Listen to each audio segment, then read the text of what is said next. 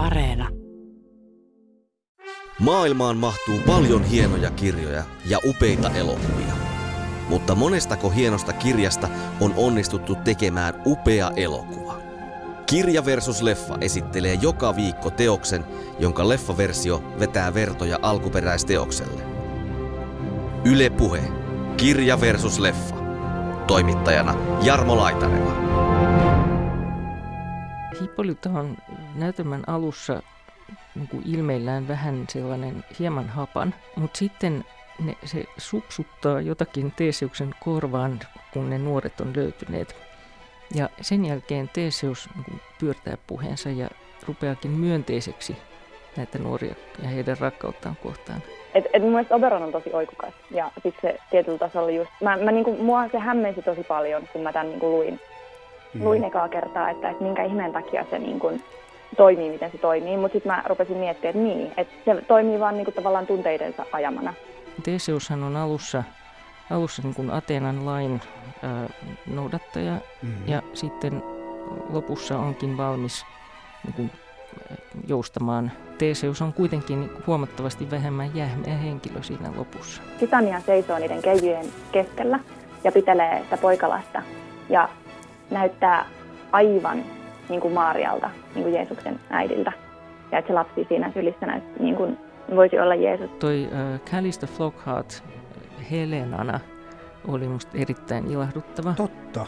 Helenan puhetta oli erittäin paljon siinä, että hänellä oli niin kuin iso rooli, vähän isompi kuin niillä muilla nuorilla.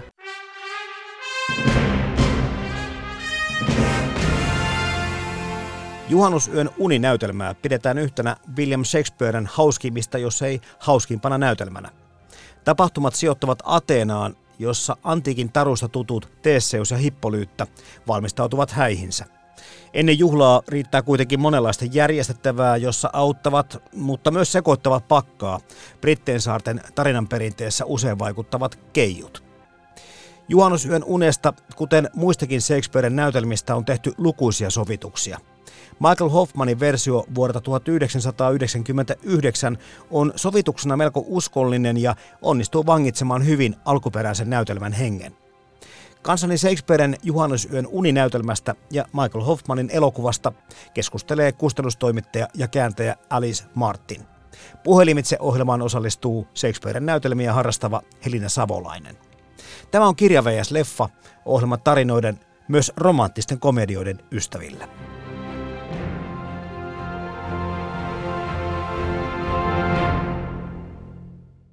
Alice Martin, tiedetäänkö miten tarkkaan, milloin Shakespeare tämän kirjan kirjoitti?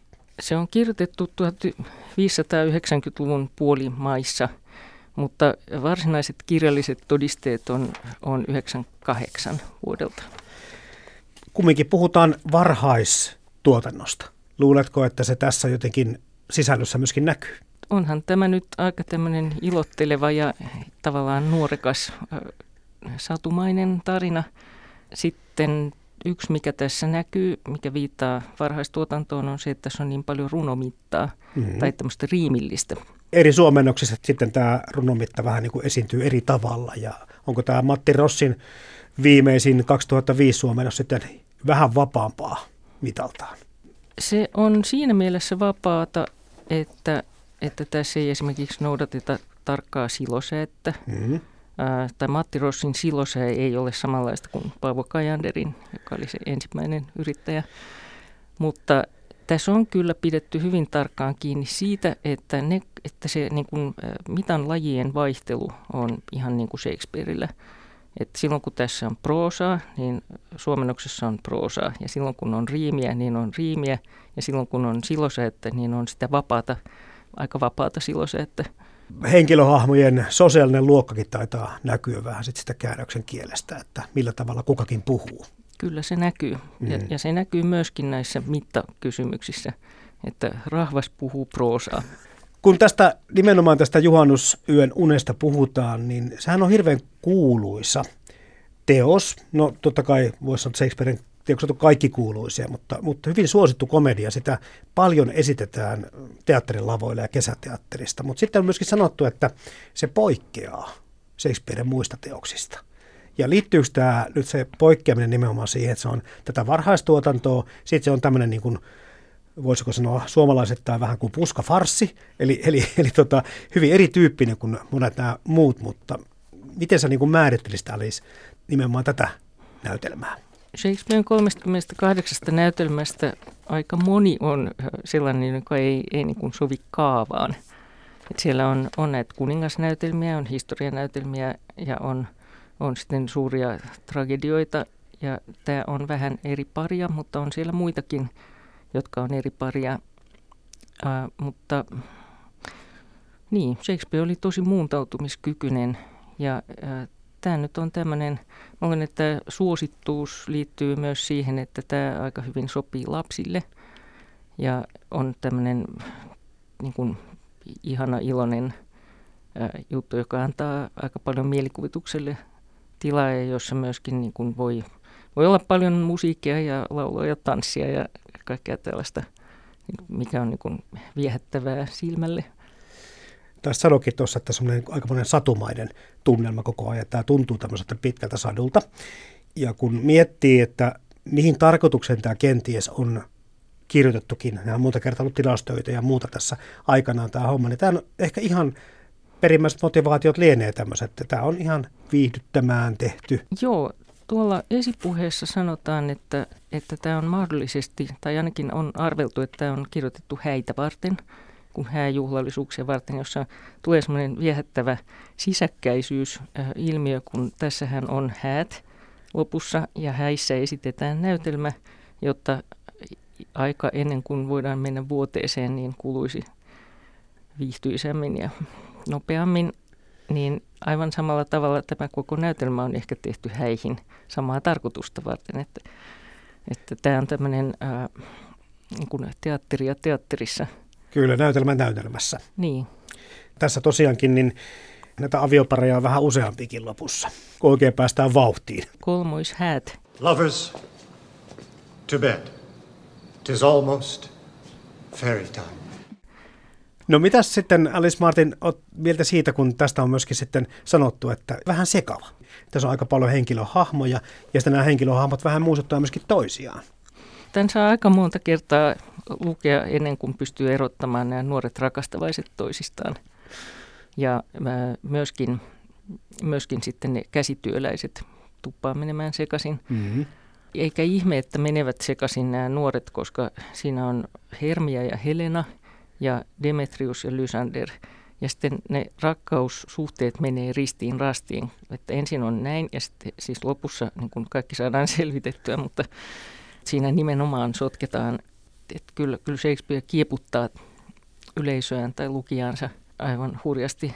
Mutta eikö tämä nimenomaan, kun sanoit tuossa Alice aikaisemminkin, niin koko teos on vähän semmoinen, että tämä pitäisi lukea useampaan kertaan, niin että saa paremmin kiinni siitä. Että kerta lukemalla tämän tyyppinen näytelmän draama, niin ei oikein ehkä aukenekaan. Se voi hyvin olla, että ei aukene ja ehkä varsinkaan lukemalla.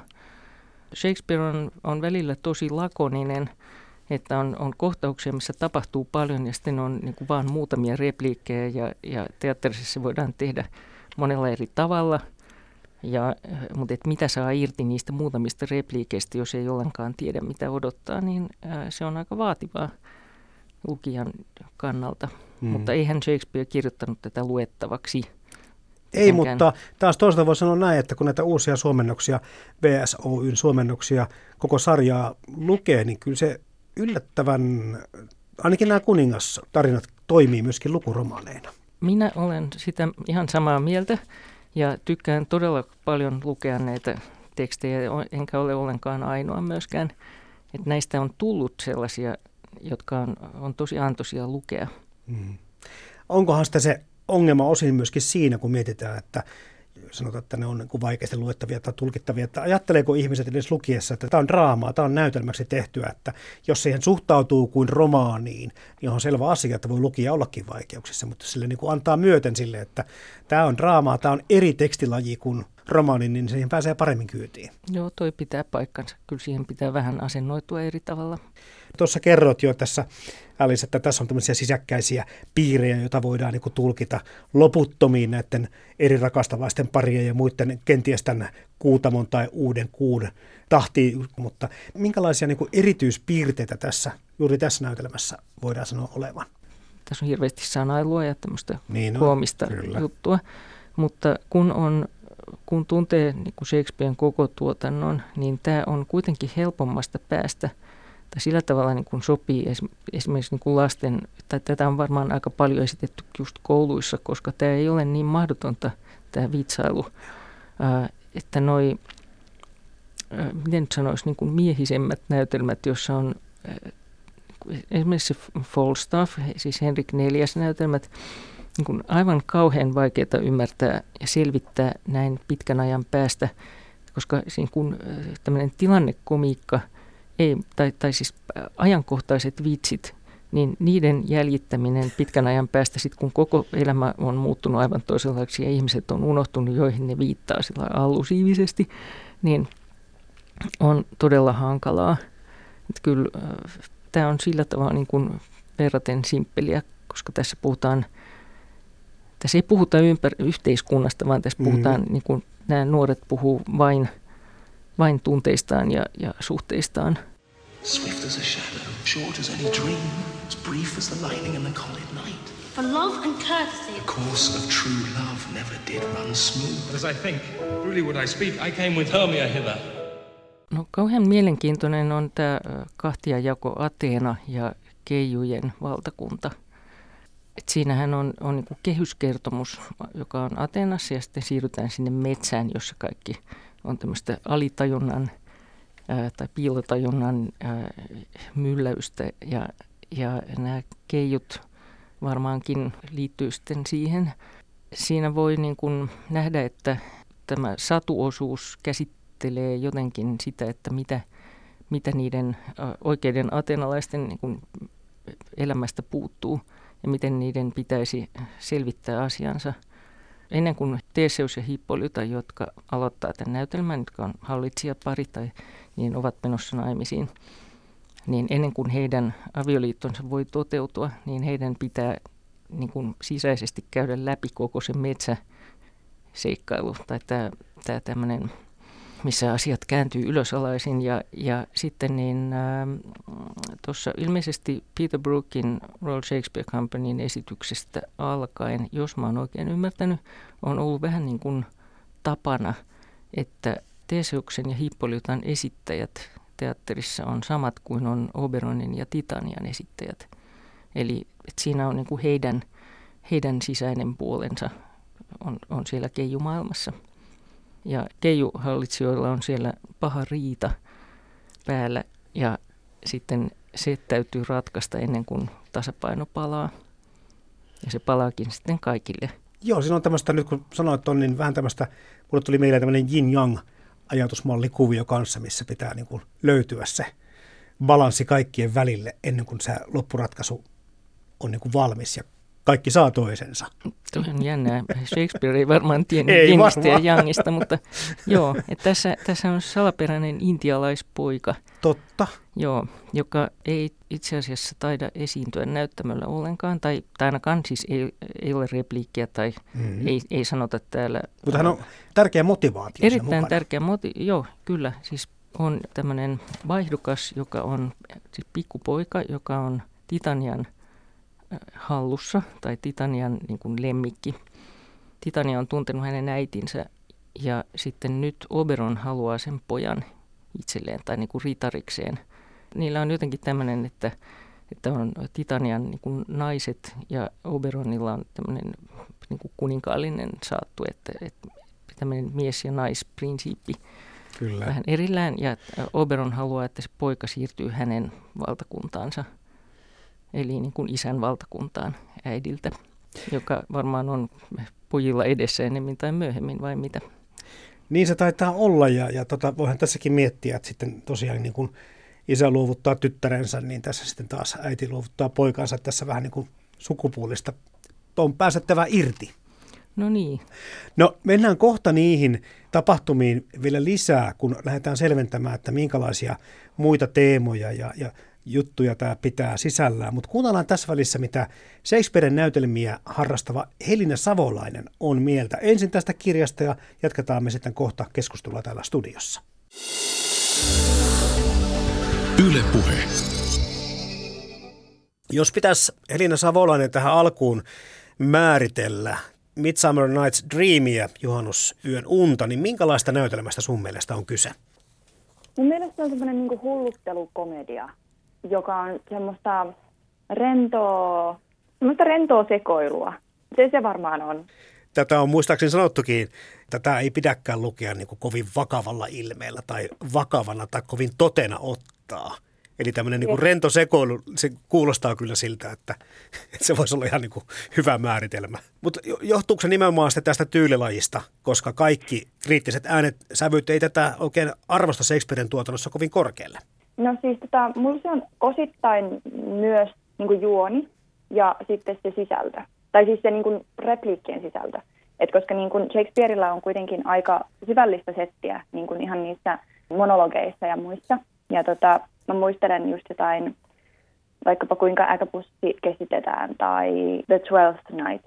Vaikka nekin on niin kuin komedioita, niin musta tuntuu, että niissä on ehkä, siitä Twelfth Nightista mä en ole niin varma, mutta niin kuin kuinka äkäpussi käsitetään, niin siinä on semmoista tiettyä niin kuin temaattista syvyyttä, mitä ei välttämättä niin kuin tässä teoksessa ole niin kuin mun mielestä henkilökohtaisesti. Että et tämä on enemmän semmoinen niin kuin sanoilla leikittelyä ja niin kuin, niin kuin sitä taitoa niin kuin tuo esiin, eikä niinkään sitä semmoista niin kuin ajattelun syvyyttä. Niin, ja ehkä tämmöistä rakkauden oikukkuutta kuvaa kohtuullisen mm. hyvin kuitenkin, vaikka ehkä ne teemat ei välttämättä kovin syviä olekaan. Niin, totta. Joo, mm. se on kyllä ihan totta. Ja niin kuin, sit toisaalta niin kuin jotenkin ihmismielen oikukkuutta, että miten se Oberonkin, niin kuin, vaikka se onkin keiju, mm-hmm. niin että miten se on, niin kuin, se haluaa, että Demetrius rakastuu Helenaan, mutta sitten sit samaan aikaan se niin kuin, haluaa kostaa, kostaa Titanialle laittamalla sen rakastumaan niin kuin, mahdollisimman rumaan olentoon. Ja, niin kuin, ja sitten, että kuinka hän sitten kuitenkin niin kuin, rupeaa säälimään sitten et, et mun mielestä Oberon on tosi oikukas ja sitten se tietyllä tasolla just, mä, mä niinku, mua se hämmensi tosi paljon, kun mä tämän niinku luin, mm. luin ekaa kertaa, että, että minkä ihmeen takia se niinku toimii, miten se toimii, mutta sitten mä rupesin miettimään, että niin, että se toimii vaan niinku tavallaan tunteidensa ajamana silleen tosi inhimillisesti. If I were fair, Thisbe, I were only thine. Ah! Ah! Ah! Oh, monstrous. Oh, strange. Fly masters, we are haunted! Oh. Mitä sitten sanoisit sitten tästä teoksesta itsestään, niin minkälaisia erityis- tai kiinnostavia erityispiirteitä sun mielestä Helina Savolainen tähän liittyy? Mun mielestä niin kun se juoni on, on erilainen kuin mitä mä oon ehkä nähnyt niin oikeastaan missään muualla. Että, että siinä on niin melkein puolessa välissä draaman kaari katkaistaan. Tässä on melkein niin kuin, niin kuin vielä yksi kolmas osa näytelmää jäljellä ja vielä yksi kokonainen näytös, ja silloin jo tiedetään, että kaikki saa toisensa ja kaikki on onnellista. Ja sitten sit vielä avataan se, että se on tosi pitkä se lopun semmoinen se onnellinen osuus, että se on mielestä se oli tosi yllättävää tai sellaista niin kuin erikoista. Tässä on paljon henkilöhahmoja sinänsä.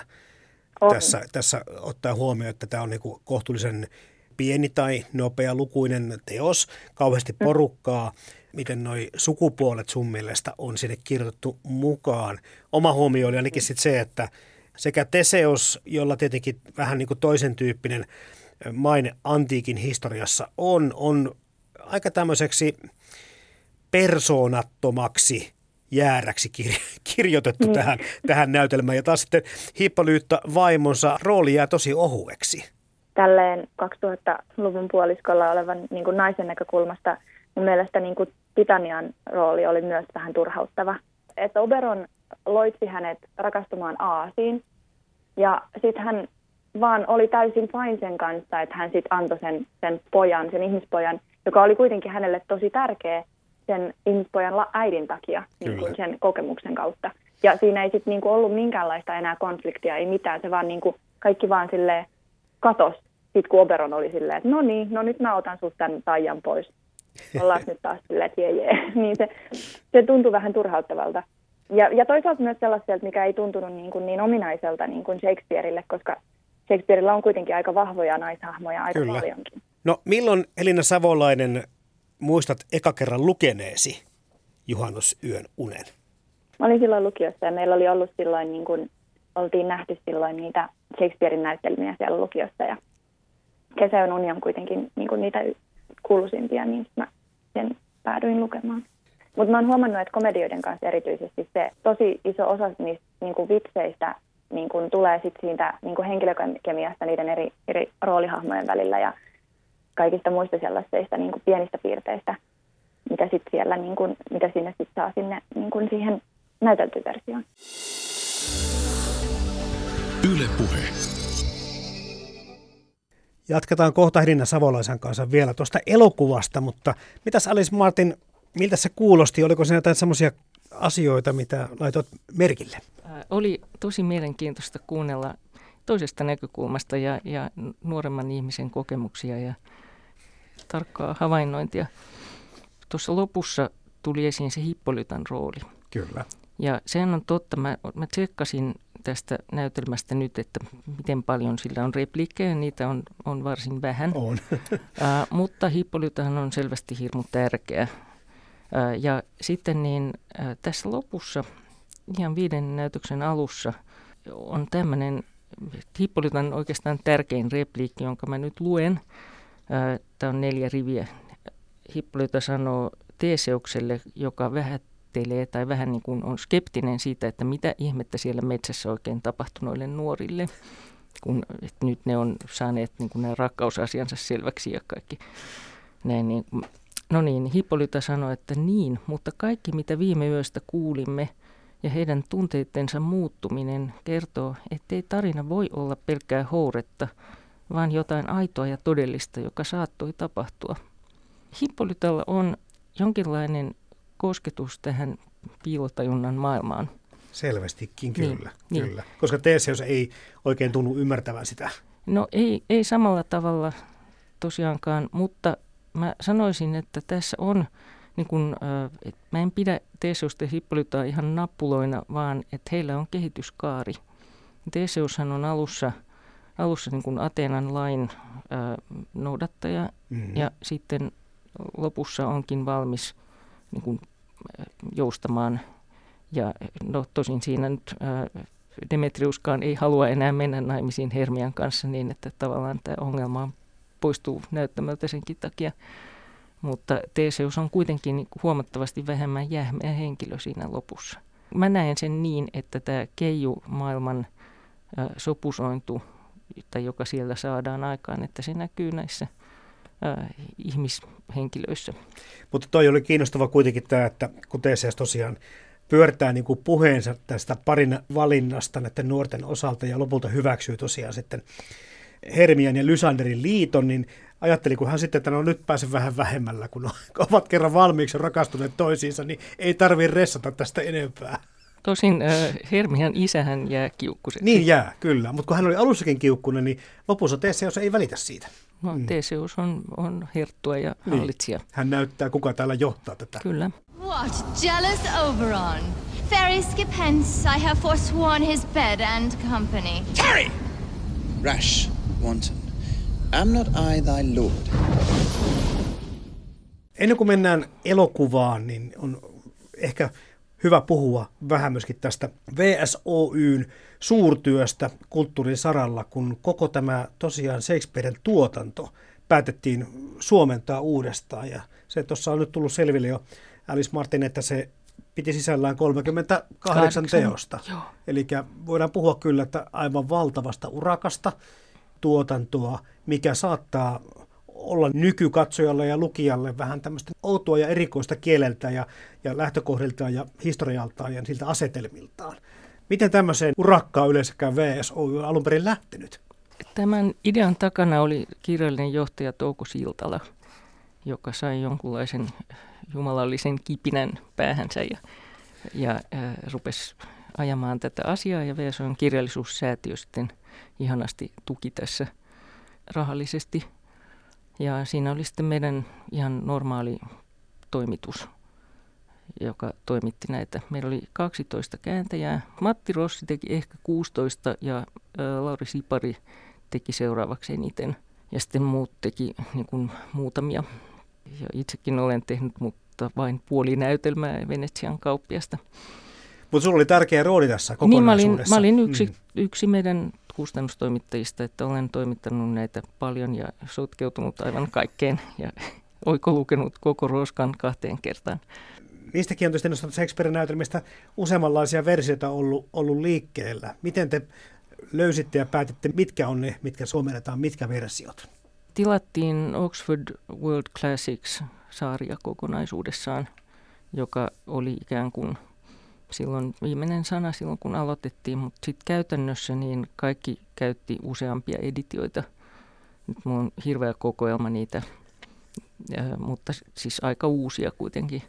Siis tutkimushan on, niin kun näitä jatkuvasti tutkitaan, tehdään uusia, mm. uusia löytöjä ja, ja kieltä, kieltä niin kuin hiotaan ja sillä tavalla kommentoidaan.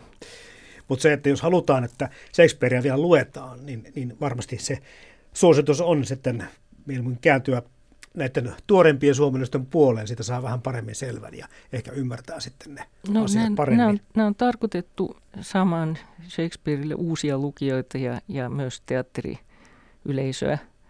Ja näissä on esipuheet ja sitten on alaviitteitäkin, mitä harvemmin nykyään näkee, mutta et, et ihan siis ajatuksena, että, että tämmöiset äh, lukutaitoiset nuoret ihmiset, joilla ei ehkä ole kauheasti tietoa antiikin – kirjallisuudesta, niin että sais, ei tarvitse niin kuin kompastua sellaisiin viittauksiin, joita Shakespeareillä taas oli erittäin paljon, koska äh, Shakespeareillähän oli yöpöydällä Ovidiuksen metamorfoosit ja näin. Niin on mullakin, mutta en ole lukenut. No niin, minä olen. tota, mutta niin, ja, ja tosiaan niin Shakespearen nämä näytelmät ja tekstit perustuu aika pitkälle tosiaan joihinkin jo olemassa olleisiin. Tuossa Ovidius tuli mainittua, mutta muitakin tämmöisiä antiikitekstejä on käyttänyt lähtökohtana paljon. On paljon jo, ja myös ihan vanhoja näytelmiä, roomalaisia näytelmiä ja italialaisia, äh, siis ylipäänsä niin kuin kaikenlaista draamaa. Et Shakespeare ei ole suuri omaperäisten juonien keksiä, mutta niiden juonien sisällä hän on hyvin omaperäinen, hmm. kyllä, ihan omaa luokkaansa. Sen lisäksi, että tota, toi kieli on noissa uusissa käännöksissä erittäin luettavaa ja, ja on mainittava se, että toi koko sarja on tosi kaunis. M- mitä kautta nämä kirjankansien kuvat on valittu ja muuta, mutta täytyy kyllä myöntää, että tuon sarjan itsekin olen laittanut kirjahyllyssä kunnia paikalla. Siis me nähtiin tässä paljon vaivaa ja, ja tässä oli alusta loppuun niin graafikkona Martti Ruokonen, joka on edelleen VSOn graafikko. Ja äh, että tässä on niin hyvin tarkkaan mietitty typografia ja sitten toi kansimateriaalit ja kaikki. Ja ka- näitä kansikuvia etsittiin, äh, toimitus lähinnä etsi niitä niin Bridgman Art Librarysta eri keinoin.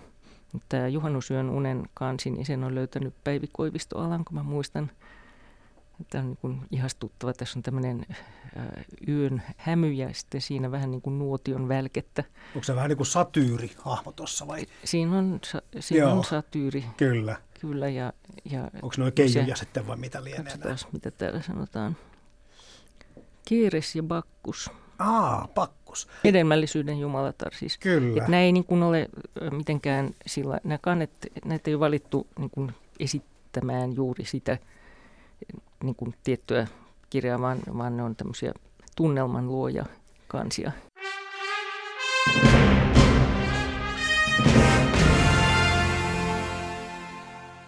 Kansani Shakespearen juhannusyön uninäytelmästä ja Michael Hoffmanin elokuvasta keskustelee kustannustoimittaja ja kääntäjä Alice Martin.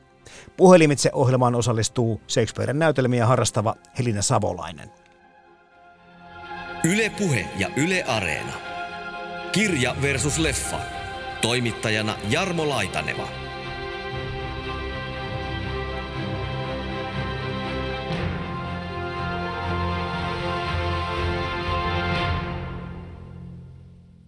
Puhutaan seuraavaksi Alice Martin tuosta elokuvasta.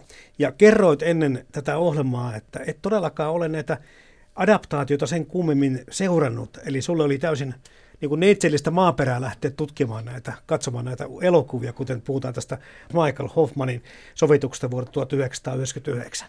Joo, se oli mulle uusi tuttavuus. Etsin sen käsiini, kun sä pyysit tänne näin, niin mutta se oli aivan viehättävä kokemus. Kyllä mä pidin siitä.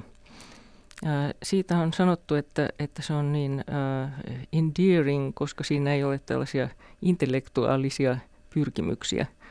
Mutta mä otan sen siltä kannalta, että, että sille tässä elokuvassa niin kuin Shakespeare riittää. Äh, siinä ei ole esimerkiksi mitään poliittista agendaa. No ei, ainakaan ei. helposti luettavissa. Ei ole, mm. ei, siinä, ei siinä kyllä ole. Äh, ja se on musta ihan, ihan tosi kiva, koska, koska niin, äh, Shakespeare ja muutkin klassikot nykyään niin, niin hirveän helposti otetaan nimenomaan teatterissa sillä, että että ohjaaja haluaa jonkun viestin viedä katsojille ja sitten, että ympäänpä sen tähän klassikkonäytelmään, koska kirjailija on kuollut eikä voi sanoa mitään. Niin, ää, että toi oli sillä tavalla niin kuin hirveän raikas. Ja se semmoinen elämän ilo, joka tästä näytelmästä huokuu, on siinä läsnä.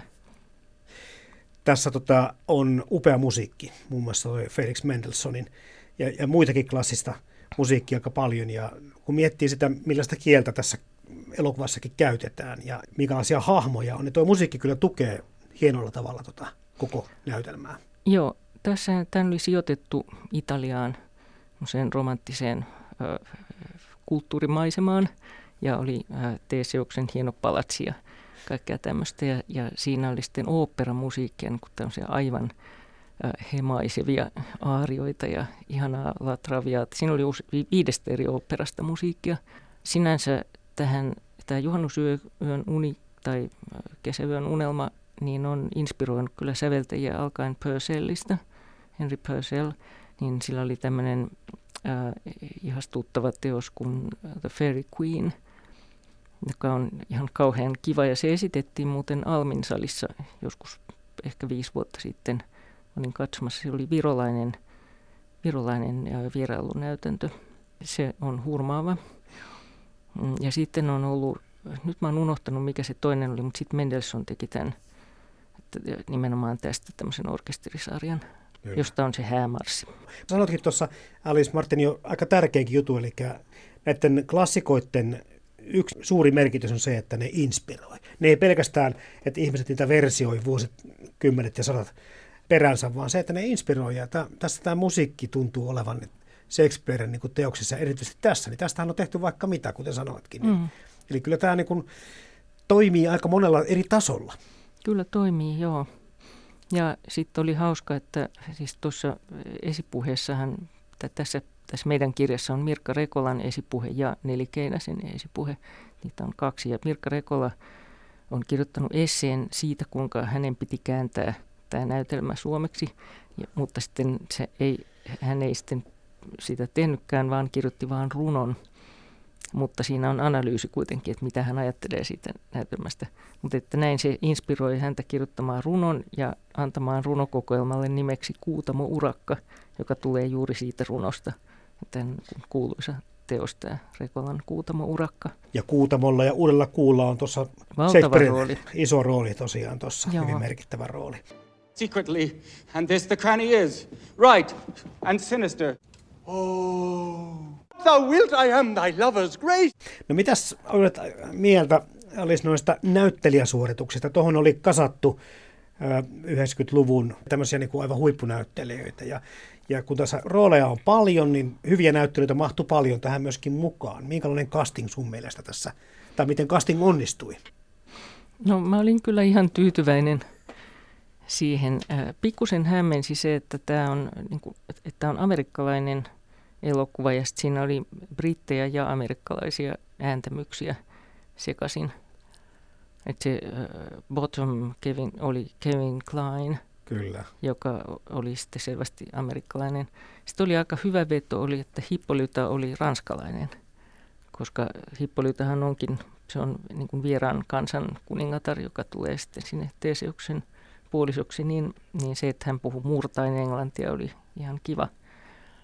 Kevin Klein on vähän tyyppinä semmoinen, joka tuossa taitaa ottaa vähän enemmän niin tilaa muita näyttelijöitä pois. Hänen roolinsa on sellainen. Se on totta, ja Bottomhan tekee sen myös siellä, että, että se, on, se oli vähän, vähän siinä ja siinä, menikö överiksi. Tai varsinkin alkupuolella mä en ensin tajunnut, että kuka toi valkopukunen keikari on, koska tuntuu, että ei voi olla tämmöinen käsityöläishahmo, mutta niin se sitten kuitenkin oli, oli ajateltu. Mutta toi äh, Callista Flockhart Helenana oli musta erittäin ilahduttava. Totta.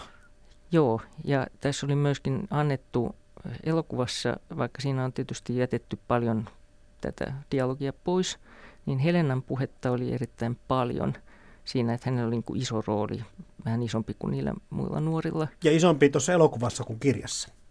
Niin, siis sikäli, että, että Helena oli leikattu vähemmän pois, Helenan repliikkejä. Kyllä, kyllä. Joo, mutta että, että se oli kyllä aivan loistava mun mielestä siinä ja, ja teki Helenasta jotenkin uskottavamman ja sympaattisemman, koska Helenan rooli on problemaattinen, kun se on niin äh, pöhkö siinä, niin hulluna ajaa tätä nuorta miestä takaa. Joo, se on vähän, vähän erikoista se käytös kyllä. Ja otetaan tähän väliin jälleen Shakespearen näytelmiä harrastavan Helina Savolaisen mietteitä siitä, kun hän on tämän elokuvan katsonut muistaakseni kaksikin kertaa.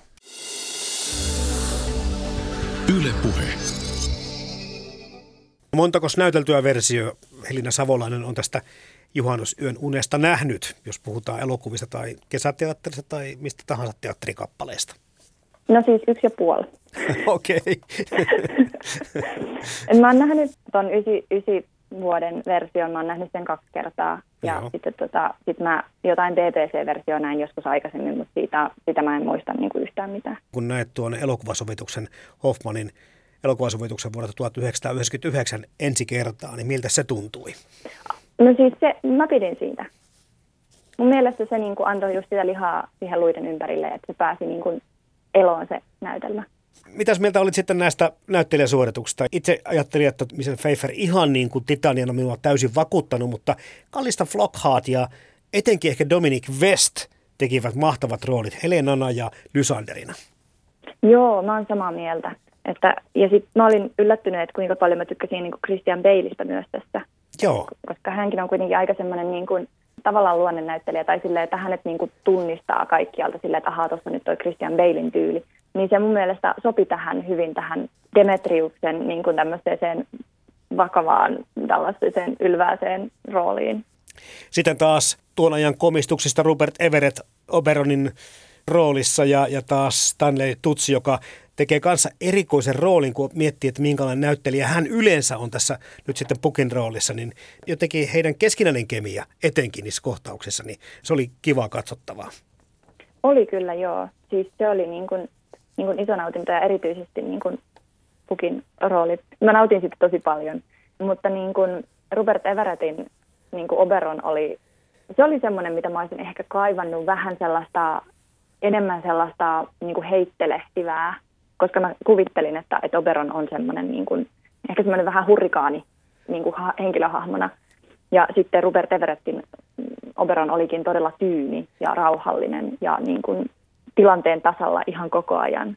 Mutta siis se oli nautinto katsoa, mutta se niin kuin erosi siitä omasta voitelmasta. To Theseus must be wedded, and you come to give their bed joy and prosperity. How canst thou thus for shame, Titania, glance at my credit with Hippolyta, knowing I know thy love to Theseus? These are the forgeries of jealousy. And never since the middle summer's spring met we on hill, in dale, forest, or mead, by paved fountain or by rushy brook.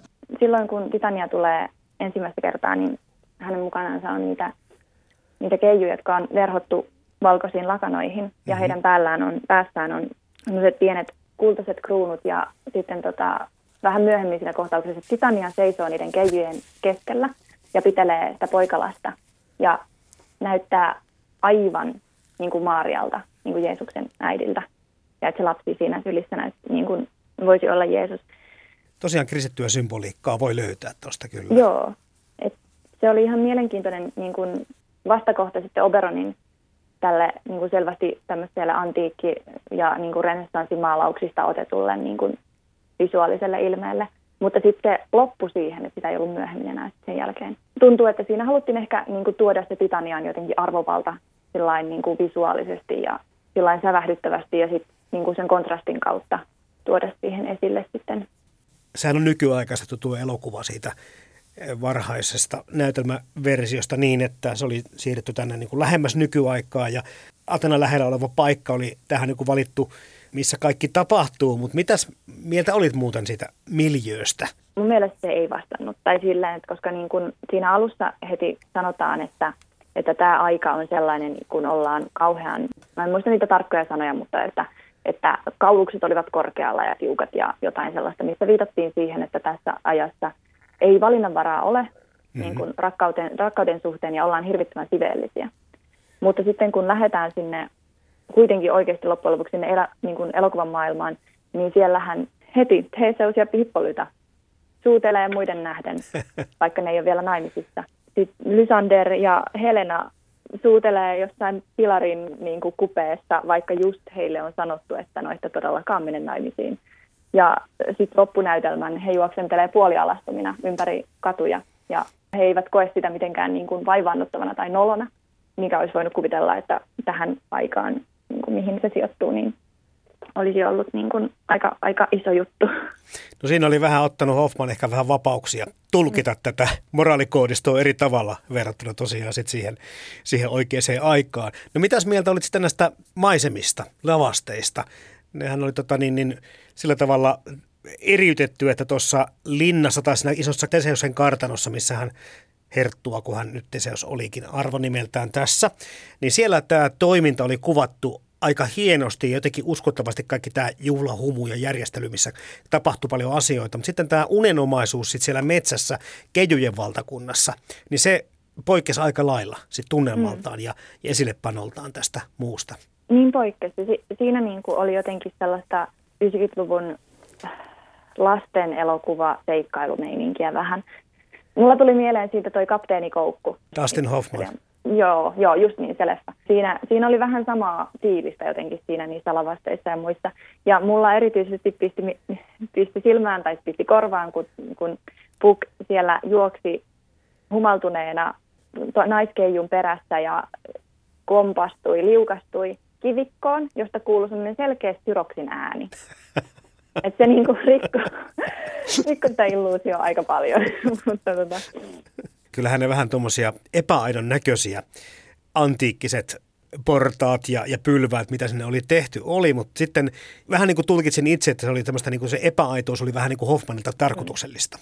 Mm. Joo, siis voihan se ihan mm. hyvin olla. Koska se toisaalta oli niin upeasti tehty se Herttuan palatsi, voi kuvitella, että heillä kyllä se niin kuin taito-osaaminen on kyllä niin kuin tehdä realistista taikamaailmaa. Yle Puhe.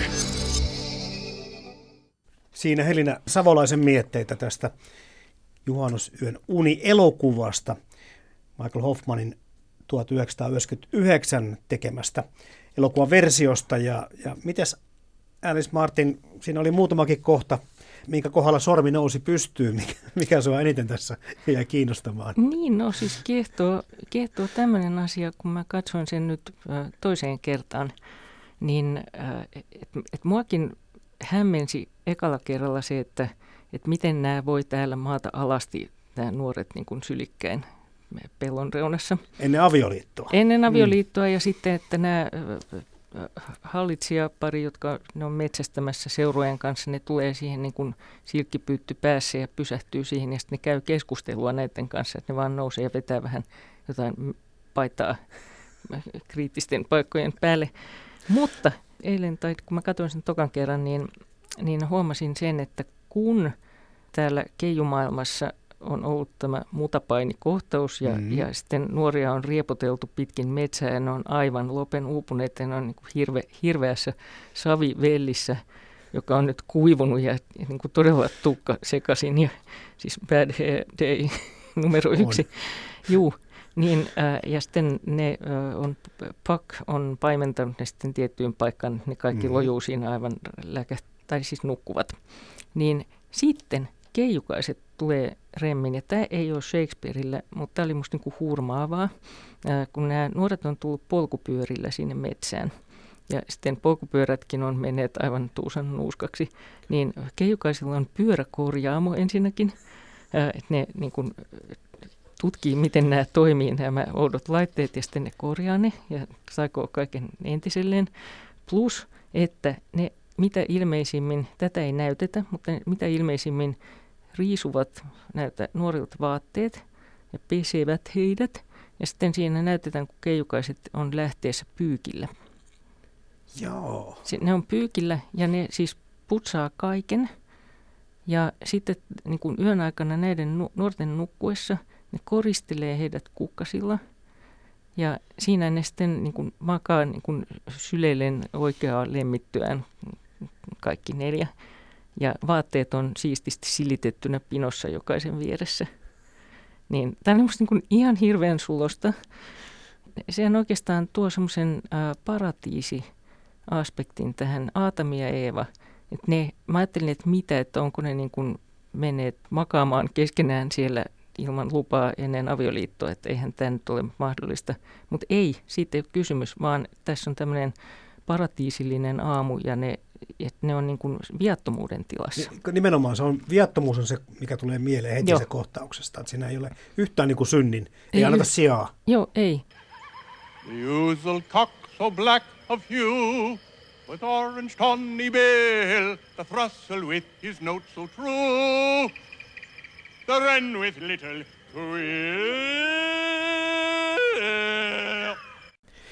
Se on mainio se atenalaistyömiesten teatteriseurue, joka näihin häihin tulee tosiaan Juu. lopussa esiintymään. Ja siinähän sitten käy niin, että he esittää tämmöistä näytelmää, jossa Pyramus ja Tispe nimiset rakastavaiset kuolevat lopussa. Ja miettimään, että hetkinen, että tässä oli tämmöisiä kaikuja tosiaan ehkä tästä Romeo ja Julian kohtalosta, mutta kumpiko sitten mahtaa olla kirjoitettu ennen? Ilmeisesti oli juuri kirjoittanut Romeo ja Julian. Ja tämä olisi tullut heti siihen perään. Niin. Joo. Siinähän on sama, niin kuin rakastavaiset tekee erehdyksen, väärinkäsityksen Kyllä. takia kaksoisitsemurhan. Joo. Joo. Tämmöinen pieni viittaus sitten justi valmistuneeseen aikaisempaan teokseen. Tuossa elokuvassa oli todella kivasti tehty se, siis tämä käsityöläisseurue, niin että ne oli yksilöitä, tyypit niillä siis eleillä ja muuta, että eihän siinä kauheasti repliikkejä välttämättä ole, mutta... Ei, mutta he erottuvat toisistaan toisin kuin tuossa kirjassa se massa on vähän, tai he on niin kuin yhtenä massana, ja vain toi, tosiaan toi Nick Bottomin tai su- suomennettuna Simo Sukkula erottuu sitten siinä kirjassa vähän paremmin muun muassa. Joo, ja tässä... sittenhän siinä sitä porukkaa johtaa Petteri Lankku, joo, niin Peter on. Quinns. Joo, joo kyllä. Äh, mutta siinä oli hyviä luonnennäyttelyitä munkin mielestä, koska ei ollut vuorosanoja paljon, mutta se oli erilaisia persoonia, jotka aika hyvin pysty ilmentämään näitä Kyllä. kaikkia. Ja sitten en muista tämän näyttelijän nimeä, joka Tisbeä niin, näytteli, Paavo, mutta, Paavo Puhku. Mutta, mutta, mutta näyttelijä, niin, niin, näyttelijä, nyt mäkään en muista. Joo. Se oli mainio ja siinä oli muuten jännä juttu, koska kun mä toimitin tätä Matti Rossin suomennosta, niin meillä oli verinen riita Matti Rossin kanssa lopussa siitä, että miten se Tisben viimeinen laulu suomennetaan – Rossi oli kääntänyt sen vakavaksi ja mä olin aina ajatellut, että se on humoristinen. Ja sitten, sitten Rossi suuttui mulle ja ei ollut ensimmäinen kerta eikä viimeinen, mutta joka tapauksessa niin kuin olimme hyvissä väleissä kaiken kaikkiaan, mutta, mutta niin, että Rossi sanoi, että hänelle on tärkeää, että tämä on vakavassa hengessä. Tämä, siinä on mitallinen, tämmöinen mm-hmm. lyhyet säkeet, riimit. Tisbe laulaa siinä Pyramuksen ruumiin äärellä. Ja oli siis todella kiehtova ajatus, että Rossi on ehkä voinut nähdä tämän Michael Hoffmanin elokuvan, jossa hän Tisbe siinä, äh, kun se on tämän rakastettunsa ruumiin äärellä tosiaankin, kyllä. joka on ollut hirveän koominen se koko No se oli kyllä, se, se miekan työkkiminen eri paikoista läpi, niin niin Tisbe ensin kuulostaa hassulta ja sitten se ää, alkaa puhua miehen äänellä eikä sillä kiekuäänellä, joka, jota se on joutunut niin kuin naisen roolissa käyttämään. Ja alkaa puhua miehen äänellä ja sillä niin kuin todellisella tunteella ja sitten se ottaa sen hirveän peruukin pois. Ja siinä näytetään, kuinka nämä, tämä hääyleisö joka sitä näytelmää katsoo, niin ne kaikki vakavoituu ja itse asiassa Hippolyta pyyhkii kyyneliä. Olisiko mahdollista, että Matti Rossi tietysti voi hyvin olla, että, että tämä on Shakespeare ja minä olen ollut vain väärässä, kun mä en ollut tajunnut tätä, mutta että kiehtova ajatus, että Matti Rossi on ehkä saattanut nähdä tämän elokuvan ja miettiä niin kuin juuri Että tätä samaa menee. asiaa. Niin. Joo. tongue, not a word. Come, trusty sword. Come, blade. My breast imbrue. And farewell, friends. Thus Thisbe ends. Adieu. Adieu. Tässä on nyt puhuttu jo pitkään tästä Juhannusyön uniteoksesta, kirjasta ja, tai näytelmästä sekä tästä elokuvasta, mutta kyllä tähän loppuun pitää meidän Alice Martin vähän selventää sitä, että sun suhde selvästikin Shakespeareen on syvä ja pitkä. Mutta mistähän mahtaa olla kaikki saanut alkunsa? Ensimmäinen asia, minkä mä tiedän faktisesti, on se, että vuonna 1972 mun isäni ja äitini, Hal ja Maire, terveisiä taivaaseen, niin äh, vei mut katsomaan Royal Shakespeare Companyn esitystä, vierailuesitystä, jonka oli ohjannut Peter Brook vuonna 70 alun perin.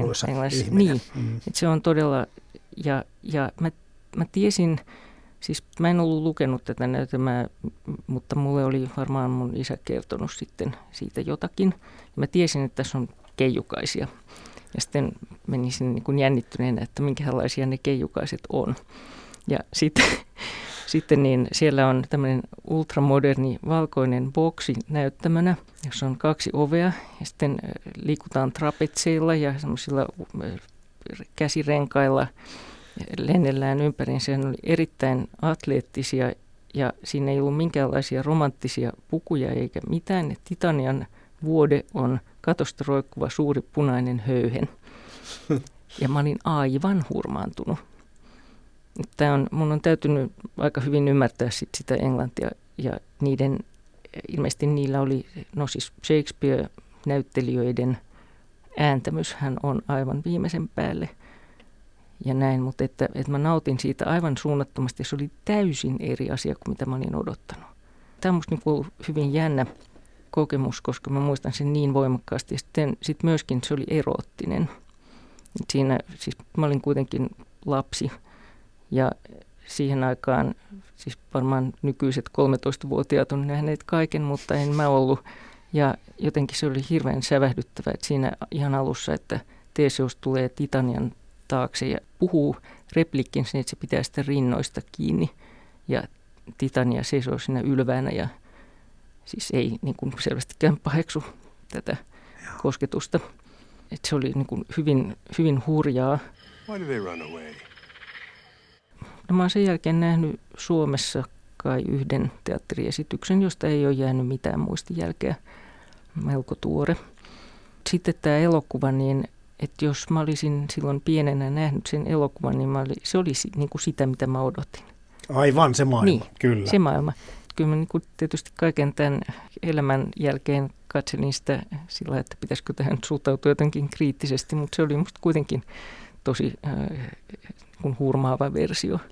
Muutama vuotta myöhemmin mä järkkäsin koulussa meidän englannin opettaja Eva-Maija Varmovuoren läksiäisiin tämmöisen Macbeth-esityksen, joka oli kyllä vain se yksi noita kohtaus. Tämä oli hirveä syksee. Ja sitten varmaan jotakin, siis meidän perheessä me käytiin kyllä, siis mun isähän oli englantilainen, niin me käytiin kyllä silloin katsomassa näitä englantilaisia teatterivierailuja, mitä tuntui ehkä olevan silloin vähän enemmän kuin joskus myöhemmin. Sitten äh, sit 80-luvulla mä käänsin semmoisen, VS oli semmoisen lasten version, jossa oli 10 tai 12 Shakespearen keskeistä näytelmää tämmöisenä proosaversioina, jossa repliikit oli kuitenkin Shakespeare-sitaatteja suoraan. Ja silloin mä opiskelin oikein perusteellisesti ne, ne näytelmät, jotka siinä oli. Ja siinä oli myös tämä Juhannusyön uni. Ja, ja mä käytin nimeä Juhannusyön uni siinä. Jo silloin, Jo vaikka se oli silloin. silloin suomennettu eri tavalla. Niin oli. Joo, mutta ihan varmaa on, että Matti Rossi ei, ei valinnut tätä nimeä sen takia. ää, vaan omasta päästään. Mutta, mutta siis tämä ajatus on, että, että suomalaisen, jos halutaan sydämeen osua, niin silloin juhannus on meille aika erityinen. Kyllä. Että juhannuksen taika on ihan totta. If we shadows have offended, think but this, and all is mended. That you have but slumbered here, while these visions did appear. And this weak and idle theme, no more yielding, but a dream. Me tiedetään se, että kun näin monta sataa vuotta teokset ovat edelleen suosittuja, luettuja ja näyteltyjä, eihän ne mihinkään varmasti häviä, mutta ehkä muutama sana Alice Martin tuosta Shakespearen merkityksestä tänä päivänä. Shakespeare on pysynyt elossa koko tämän ajan, mikä on ihan hämmästyttävä saavutus. Ja nämä on edelleenkin aika paljon esitettyjä, niin kuin jossain päin maailmaa esitetään Shakespearea koko ajan. Ja ne on kovin muuntautumiskykyisiä näytelmiä. Näissä on usein sellaisia niin kuin aukkokohtia ja asioita, jotka voidaan tulkita eri tavoilla. Se on hyvin inspiroinut kaikkiaan niin kuin teatterin tekijöitä paljon ja varmasti myös siis ylipäänsä kirjallisuutta kaikin tavoin. Että, että se, se on kiehtovaa, että Shakespeare on vaikuttanut ihan valtavasti englannin kieleen. Että hyvin monet nykyään käytössä olevat ilmaukset ja sanat on sellaisia, joita Shakespeare on ensimmäisen kerran käyttänyt koska ne on, ne on olleet käytössä koko ajan niin kuin taukoamatta siitä saakka, kun hän ne loi, niin ne on edelleen elossa. Ja on, on niin kuin ylipäänsä tämmöisen merkittävän kirjallisuuden tunnusmerkki. Joo, ja, ja hirveän monipuolista. Et siinähän on, on niin kuin englannin historiaa, mutta erittäin paljon myös antiikkiin sijoitettua, mutta voi ehkä ajatella, että Shakespeare on oikeastaan kertonut jollakin tavalla omasta ajastaan ja omista – tunteistaan ja ajatuksistaan, niin kuin suuri kirjailija tekee. Maailmaan mahtuu paljon hienoja kirjoja ja upeita elokuvia. Mutta monestako hienosta kirjasta on onnistuttu tekemään upea elokuva? Kirja versus leffa esittelee joka viikko teoksen, jonka leffaversio vetää vertoja alkuperäisteokselle. Yle Puhe. Kirja versus leffa. Toimittajana Jarmo Laitaneva.